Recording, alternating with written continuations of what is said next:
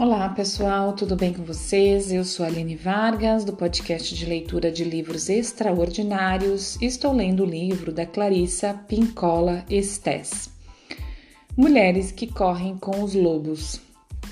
Então, pessoal, é, vamos continuar né, nessa, nesse entendimento aqui com o conto da Mulher Esqueleto, maravilhoso. E seguimos, uma boa leitura e uma boa escuta para nós. A mulher esqueleto, que jaz no fundo do mar, é uma forma inerte da vida instintiva profunda, que conhece de cor, que conhece de cor a criação da vida, a criação da morte. Se os amantes insistem numa vida de alegria forçada, de um perpétuo desenrolar de prazeres e de outras formas de sensações intensas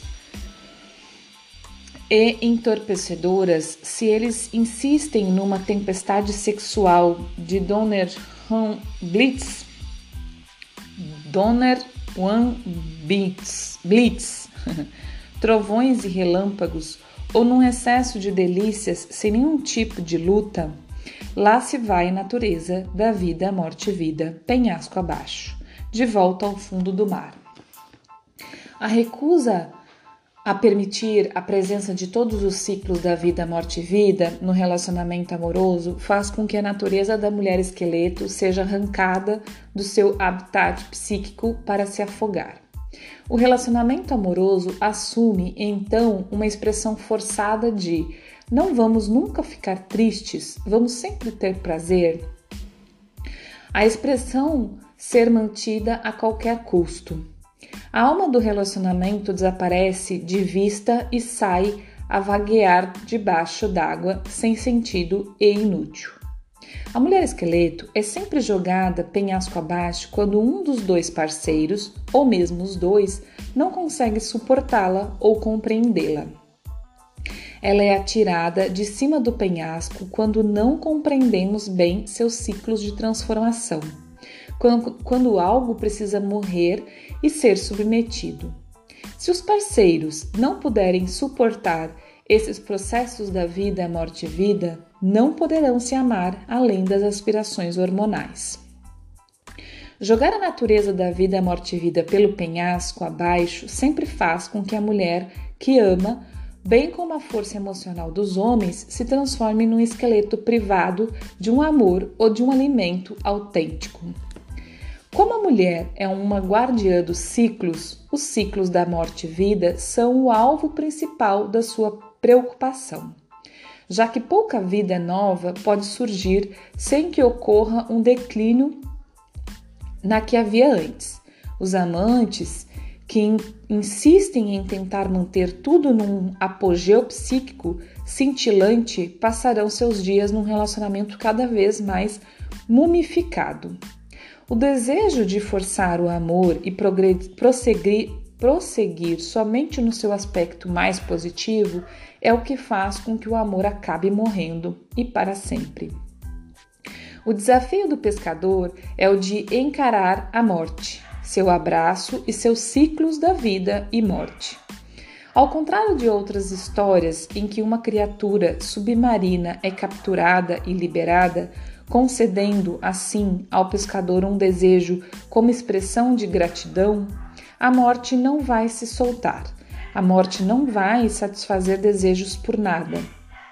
Ela vem à tona, queiramos ou não pois sem a morte não pode haver um real conhecimento da vida, e sem esse conhecimento não pode haver fidelidade, não pode haver uma devoção ou um amor verdadeiro. O amor tem seu custo, ele exige coragem, ele exige que percorramos a distância, como iremos ver. Repetidas vezes, observa um fenômeno, fenômeno em amantes, independentemente do sexo. Seria mais ou menos assim: duas pessoas começam uma dança para ver se elas vão querer se amar. De repente, a mulher esqueleto é fisgada por acaso. Algo no relacionamento começa a diminuir e cai em entropia. Com frequência, o doloroso prazer da excitação sexual se abranda. Um passa a perceber o lado frágil e ferido do outro, ou ainda um deixa de ver o outro como material digno de admiração. E é aí que a velha carreta, desculpa, que a velha careta e de dentes amarelos vem à tona. Parece tão repulsivo, mas ele é o momento perfeito em que se apresenta uma verdadeira oportunidade de demonstrar coragem e de conhecer o amor. Amar significa ficar com, significa emergir de um mundo de fantasia para um mundo em que o amor duradouro é possível, cara a cara, ossos a ossos, um amor de devoção. Amar significa quando cada célula dos nos manda fugir. quando cada célula nos manda fugir. Quando os parceiros são capazes de suportar a natureza da vida, morte e vida. Quando eles conseguem compreendê-la como uma continuidade, como uma noite entre dois dias, e como aquela força geradora de um amor que resiste por toda a vida. Eles conseguem encarar a mulher esqueleto no relacionamento.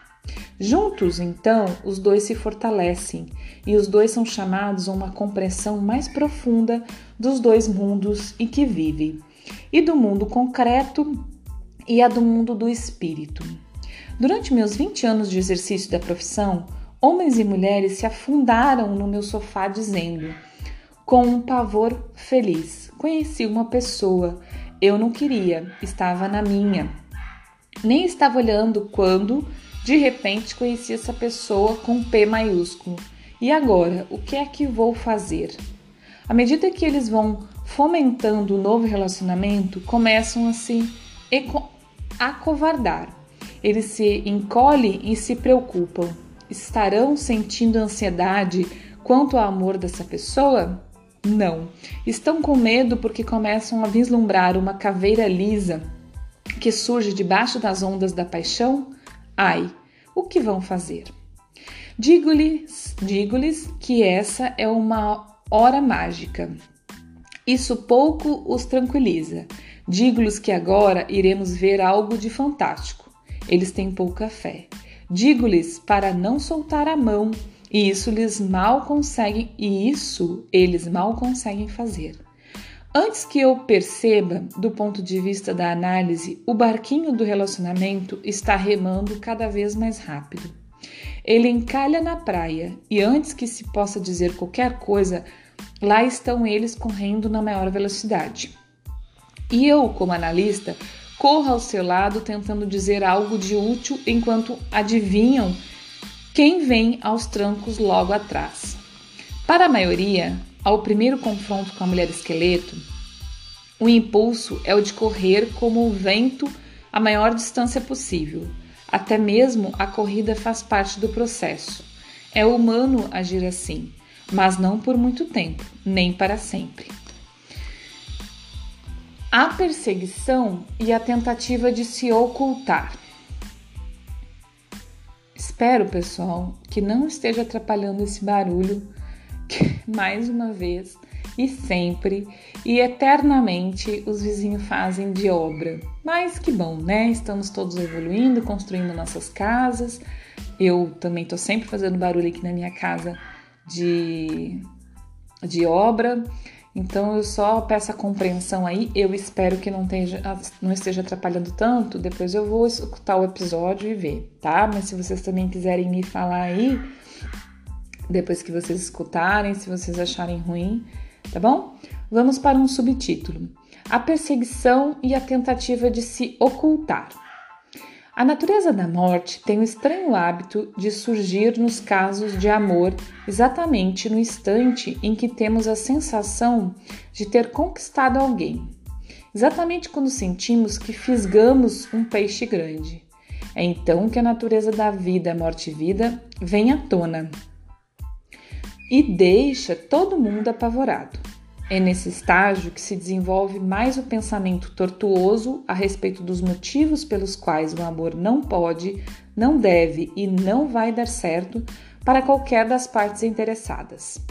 É nesse estágio que as pessoas se enfurnam na toca. Trata-se de um esforço para se tornar invisível.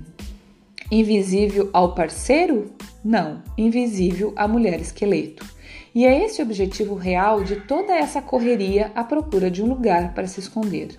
No entanto, como estamos vendo, não há nenhum lugar onde possamos nos esconder. A psique racional vai pescar à procura de algo que seja profundo e não só fisga, não, e não só fisga o que procura ou que procurava, mas fica tão assustada que mal pode tolerar. Os amantes têm uma sensação de que algo os persegue. Às vezes pensam que é o outro quem empreende a perseguição. Na realidade, é a mulher esqueleto. No início, quando estamos aprendendo a amar de verdade, não compreendemos bem muitas coisas. Achamos que ela nos persegue, quando de fato nossa intenção de nos relacionarmos com outro ser humano de, uma, de um modo especial é o que fisga a mulher esqueleto, de tal forma que ela não consegue fugir de nós. Onde quer que o amor esteja nascendo, a força da vida, morte e vida sempre virá à tona, sempre. Portanto, aqui estão o pescador e a mulher esqueleto, completamente enredados um no outro. Enquanto a mulher esqueleto segue aos trancos o pescador apavorado, ela começa uma participação primitiva na vida. Sente fome e come peixe seco. Mais tarde, quando ela se aproxima ainda mais da vida, ela sacia sua sede com a lágrima do pescador. Vemos esse estranho fenômeno em todos os casos de amor. Quanto mais ele corre, mais velocidade ela alcança. Quando um parceiro ou o outro tenta fugir do relacionamento, esse relacionamento paradoxalmente recebe mais vida. Quanto mais vida é gerada, mais assustado fica o pescador. E quanto mais ele corre, mais vida se cria. Esse fenômeno é uma das principais tragicomédias da vida. Uma pessoa vivendo uma situação semelhante sonhou que conhecia uma mulher amante cujo corpo macio se abria como um armário. Dentro do corpo havia embriões pulsantes e reluzentes, adagas em prateleiras gotejando sangue e sacos repletos com o primeiro verde da primavera. Foi concedido um longo silêncio a essa pessoa, pois esse foi um sonho com a natureza da vida, morte e vida. Esses vislumbres no interior da mulher esqueleto fazem com que os aprendizes do amor peguem suas varas de pescar e saiam por aí a toda, esforçando-se para distanciar dela o máximo possível. A mulher esqueleto é imensa e misteriosa. Sua luminosidade é deslumbrante. Em termos psíquicos, ela se estende de um horizonte ao outro e desde o céu até o inferno. Ela é grande demais para se abraçar. Mesmo assim, não é de surpreender que as pessoas corram para abraçá-la. O que se teme pode fortalecer, pode curar. A fase de correr e de se esconder é o período no qual os amantes tentam racionalizar seu medo dos ciclos de amor da vida, morte e vida. Eles dizem: Posso me dar melhor com outra pessoa. Não quero renunciar a meu, preencha a lacuna.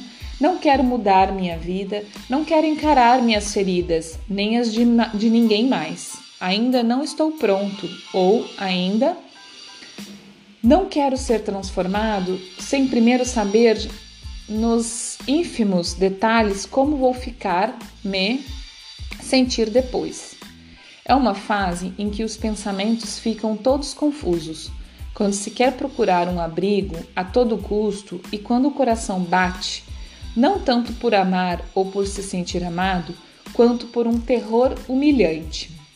Ser encurralado pela morte. Ai, o horror de enfrentar a força da vida, morte e vida pessoalmente. Ai, ai. Há quem cometa o erro de pensar que está fugindo do relacionamento com o parceiro. Não está, não. Não está fugindo do amor ou das pressões do relacionamento. Está tentando correr mais rápido do que a misteriosa do que a misteriosa força da vida, morte e vida. A psicologia diagnostica essa situação como medo da intimidade, medo do envolvimento. No entanto, esses são apenas sintomas. A questão mais profunda é a de descrença e desconfiança. Aqueles que fogem sempre temem viver de fato de acordo com os ciclos da natureza selvagem. Pois nesse ponto, a morte persegue o homem pelas águas, cruzando a fronteira entre o inconsciente e a terra firme da mente consciente. A psique consiste per, consiste perceber o que fisgou e tenta desesperadamente correr mais do que a presa. Constantemente agimos assim nas nossas vidas. Algo de apavorante mostra sua cara nós não estamos preparados, prestando atenção e continuamos a puxar a linha, imaginando se tratar de uma boa pesca. É um achado, mas não do tipo que estávamos imaginando. É um tesouro que infelizmente aprendemos a temer. Por isso, tentamos fugir ou jogá-lo de volta, tentamos embelezá-lo ou torná-los o que não é. Isso, porém, nunca funciona. No final, todos temos de beijar a megera. Por hoje é isso, pessoal. Vou parar, tá? É, eu acredito que, que reforçou o que eu já falei ontem, né? Ela tá falando então dos relacionamentos novos, né? É, dos relacionamentos antigos, é, de todos os relacionamentos, né? Que primeiramente você é, tudo parece flores maravilhoso e, e, aí você acha que você pescou. Já falei isso ontem, né? Você sai para pescar um peixão para alimentar a vida toda e aí quando você se depara com a necessidade de você olhar para a vida, morte e vida e, e essa vida, morte e vida muitas vezes é a nossa própria, né? Não necessariamente do relacionamento, mas é o nosso interior que precisa ser olhado, que dentro da gente existe um, uma mulher esqueleto precisando vir à tona. Desculpa, pessoal. Dentro de nós existe uma mulher esqueleto precisando vir à tona e que vai mudar o nosso exterior totalmente, né? A gente vai olhar para as coisas de, de forma diferente. Isso eu já falei até num, num outro episódio, que às vezes é, não é no outro ou não é o relacionamento que precisa de mudanças, é só nós mesmos.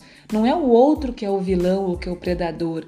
Somos nós que somos o nosso próprio predador, a nossa psique desequilibrada, né?